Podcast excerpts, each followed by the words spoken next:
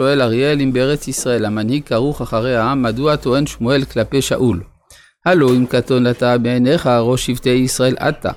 ואם שכחה השם למלך על ישראל, מהי הפרדה בין הנהגת העם להוצאה לפועל של רצון העם? תודה לרב ולקהילה הקדושה.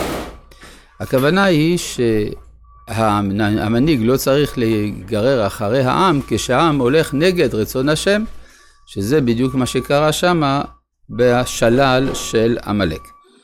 אה, ובכן, אנחנו ממשיכים בפרק כ"א של ספר במדבר.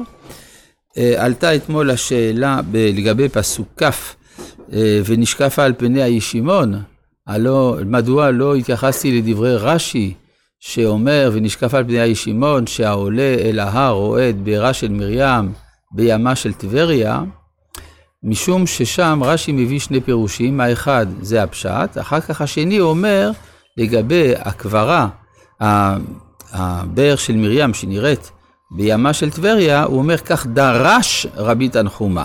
אז דבר שהוא דרש, לפי הגדרתו של רש"י, אינו הפשט.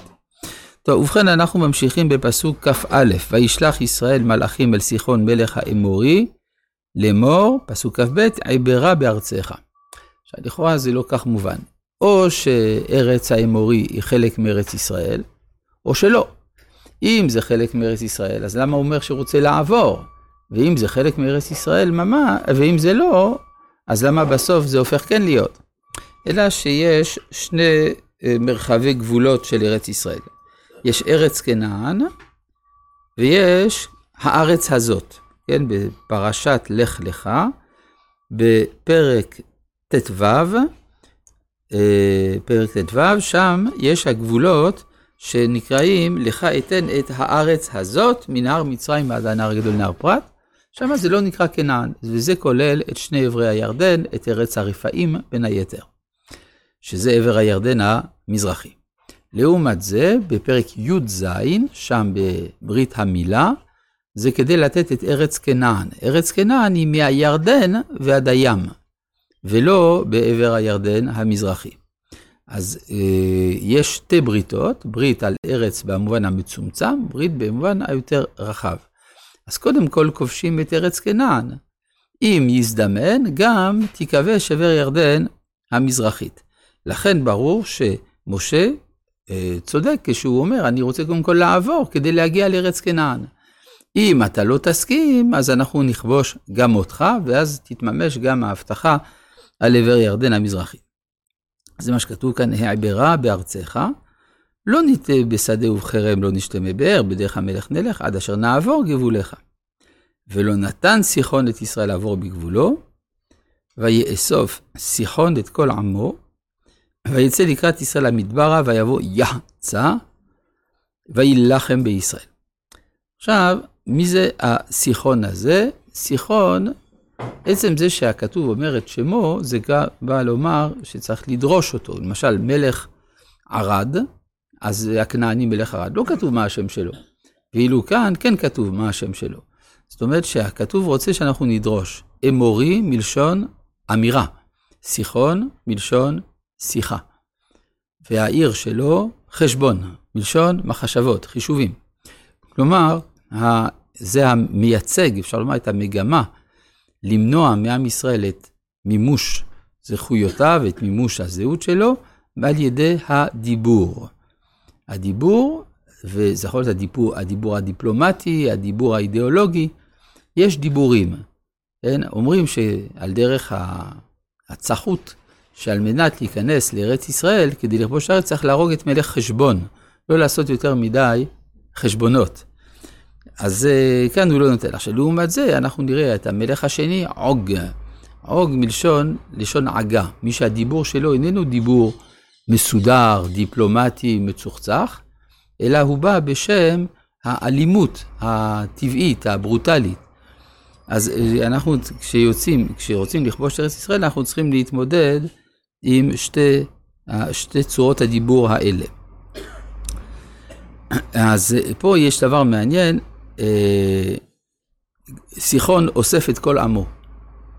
אז ברגע שהוא אוסף את כל עמו במקום אחד, קרב אחד, בזה קל לחסל בעצם את ממלכת האמורי, כיוון שהם כולם התרכזו במקום אחד וכולם באו נגדנו. ויכהו ישראל לפי חרב, וירש את ארצו מארנון עד יבוק, עד בני עמון, כי עז גבול בני עמון. זאת אומרת שיש, אה, זה בעצם המאורע של ייסוד המדינה העברית הראשונה. כן, כלומר, לא כך שמים לב לזה, אבל מה שכתוב כאן, זה שהוקמה המדינה. אה, כלומר, יש טריטוריה. כלומר, ודאי שלפני כן הייתה מדינה, במובן הזה שמשה היה מלך, ישות פוליטית, יוצא למלחמות, גובה מיסים, אבל זאת הייתה מדינה ללא טריטוריה, מדינה עם טריטוריה זה האופן המושלם. מתי הדבר הזה התרחש? לפי אה, מה שעולה מהכתובים וגם מבואר בספר הרוקח לרבי אלעזר רוקח, זה היה בסוכות. בסוכות, כן, בחמישה עשר לחודש תשרה. עכשיו, זה מסביר מדוע יש חג בסוכות לזכר ליציאת מצרים. מה הקשר בין סוכות לבין יציאת מצרים? היה צריך, אם כבר, וייסעו בני ישראל מרעם מסי סוכותה, זה היה בחודש ניסן, בחמישה עשר יום לחודש הראשון, לא בחמישה עשר יום לחודש השביעי. אז יש הרבה דרשות על הדבר הזה. אבל בעל הרוקח אומר פשוט, זה יציאת מצרים. סוף סוף נכנסים לארץ, יצאנו ממצרים. ולכן אה, עושים את החג אה, בתקופה הזאת. אה, ויקח ישראל את כל הערים האלה, וישב ישראל בכל ערי האמורי, בחשבון ובכל בנותיה. זאת אומרת, גם הספיקו להתיישב. כלומר, יש הרבה ערים של ארץ האמורי, והספיקו, אז בעצם התפרק מחנה ישראל. כן, אז יש, אמנם יש, אחר כך אנו פוגשים שוב את המחנה אה, בשיטים ולקראת מעבר הירדן, אבל פה נעשה פה משהו חדש, שהייתה התיישבות עברית בכל האזור הזה. כמה זמן הדבר הזה נמשך? זמן קצר יחסית, בגלל שלאחר מכן, כבר בראש חודש שבט, משה מתחיל את הנאום שלו בספר דברים לקראת פטירתו, אז זאת אומרת, וגם באמצע יש לנו עוד כמה פרשות שצריכות uh, טיפול. זאת אומרת שבמשך כשלושה, ארבעה חודשים הייתה גם כיבוש וגם ההתיישבות בכל האזור הזה. כי חשבון עיר סיחון, מלך האמורי היא, והוא נלחם במלך מואב הראשון, ויקח את כל ארצו מידו עד ארנון. אז פה יש לנו חידוש שהתורה מחדשת. בעצם אתה חושב שכבשת את ארץ האמורי, בעצם כבשת את ארץ מואב. הרי גם האזור הזה, שם על יד הירדן, נקרא ערבות מואב, למרות שזה לא בתוך ממלכת מואב. אלא שיש אה, פה חשבון אלוהי, שמכיוון שאסור לכבוש את מואב, כפי שהקדוש ברוך הוא בעצמו אמר, אל תעצר את מואב, היה צריך שמישהו יכבוש את ארץ מואב מהמואבים, לפחות החלק הצפוני, מארנון ועד יבוק, ואז ישראל יכולים לכבוש, כי הכובש מן הכובש מותר. ואז יוצא שזה נקרא עמון ומואב שטיהרו בסיחון. מה טיהרו בסיחון? הם מותרים בכיבוש. על כן יאמרו המושלים. מה זה מושלים? הכוונה אומרי משלים. כן? כאשר יאמר המשל הקדמוני. אז המושלים זה אלה שיודעים לעשות מליצות, משלים. בואו חשבון, תיבנה ותיכונן עיר סיחון. כלומר, היא הפכה להיות העיר של סיחון על חשבון מואב.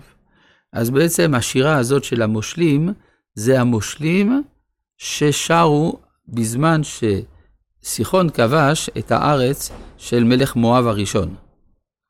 כי אש יצאה מחשבון, להבה מקריאת סיחון, אכלה ער. ער זה עיר במואב, מואב בעלי במות ארנון. אז כל זה בעצם זה שירה שנכתבה לא על ידי ישראל, אלא זה שירה שנכתבה על ידי האמוריים. אוי לך מואב, עבדת עם כמוש, נתן בניו פליטים ובנתה בשבית למלך אמורי סיחון. מה זה כמוש? זה השם של אלוהי מואב. מה פתאום מופיע בתורה? עוד נראה.